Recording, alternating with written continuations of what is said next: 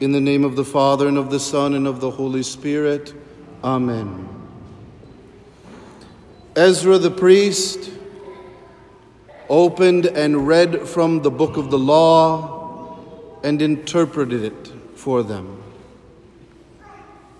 Luke, after investigating everything accurately anew, decided to write it down in an orderly sequence so that you may receive the certainty of the teachings you have received.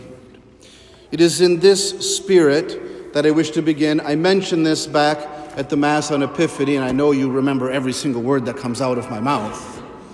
That in the Sundays from now until Lent, I would preach about the Mass, the structure and rites of the Mass, what they mean, and how we can enter more deeply into them. So during these days where it's a bit uh, frigidly cold and so on and so forth, we might be able to more strongly appropriate and understand the Mass and enter into Lent in a clear way.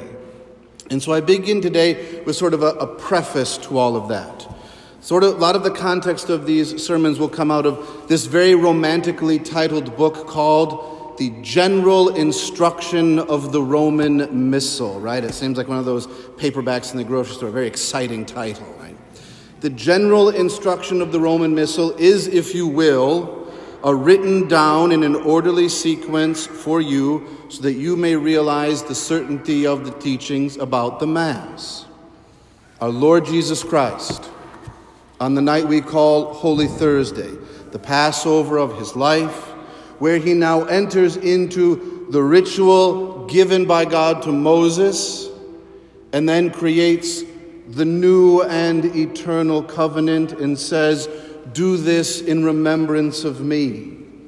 He gives it power by his passion, his cross, and the glory of his resurrection.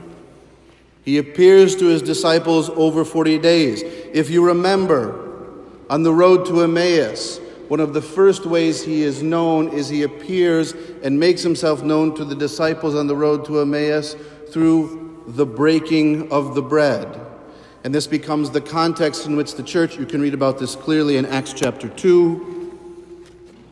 Everyone gathered together for the teaching of the apostles, the breaking of the bread, and the prayers. Now, this is not simply a sort of communal remembering, right? Christ is with them 40 days teaching them about the mysteries of God. It is centered around that Passover that becomes the new and eternal covenant that was celebrated in the temple in Jerusalem with all its attendant rituals and in the homes of the faithful, becoming now universalized. Remembered throughout the course of the year in the worship of the synagogue, that is the birthplace of the Christian church. So when our Lord sends, right, you know that, what our Lord says before his ascensions You will be my witnesses to the ends of the earth. And so, St. Andrew grows up near the Bosphorus Strait to the city that was eventually called Constantinople. We call it today Istanbul. St. Thomas the Apostle goes far east into the land we call Kerala in India. St. Mark goes to the city of Alexandria in ancient and modern day Egypt. St. James the Greater goes to what they call then Iberia. We call it Spain. Mary Magdalene goes with some of the disciples, Irenaeus and Saint Denis and so forth, to Gaul. We call it France. Peter and Paul go up through Greece into Latium and find themselves in the city of Rome. We call that area today Italy what they receive from the Lord, right? St. Paul says this clearly What I receive from the Lord, I hand on to you. As I'm sure you all know from your classics studies, the word tradition is the anglicization of the Latin phrase tradere. Tradere in Latin means to hand on. To tradere something is to hand on something. That is what tradition means in the Christian life. And so it becomes written down in an orderly sequence so that one may realize the certainty of what we do. And that is given to us in the romantically titled General Instruction of the Roman Missal. All right, very exciting. But it is not merely to bind ourselves to an instruction booklet. It is so that when all of us come from wherever we all came from our own places, and we all had various many things or few things going on this morning. Very simple experiences, very complex experiences. Very easy, happy things, very hard, difficult things. But then we arrived, came to the doors, kicked the snow off our feet, walked in the doors, put our hands into the font in the water, and recalled that all were by one Spirit baptized into one body, whether Jew or Greek or slave or free, whether Italian heritage or Irish heritage, whether Polish or Latino, whether working class or white collar, whether sophisticatedly educated or very, whatever it was. Now before the altar, all become as one. Came from the activity of the world and entered now into that interplay of the dread silence and the song of the liturgy. We come in, right? When you come into church, you don't come in and be quiet because it's the traditional or respectful thing to do. All that's true. But the reason that you do it is because you know, like St. Paul the Apostle said, eye has not seen, ear has not heard, nor has it so much as entered into the hearts of men what God has ready for those who love him.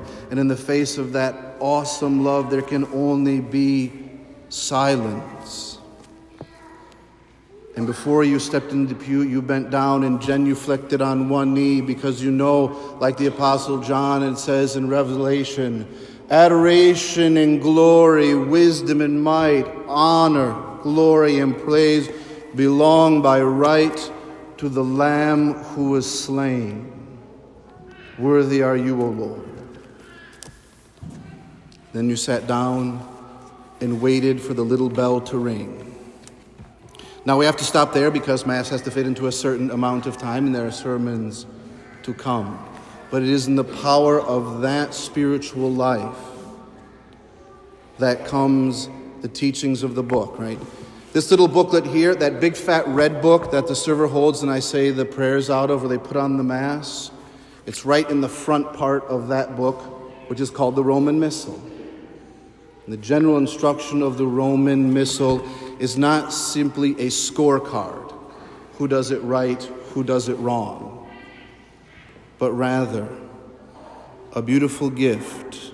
After investigating everything accurately was written down in an orderly sequence that you may realize, breathe in, touch all the variations of the world the good, the bad, and the ugly, all the experiences, individual and collective.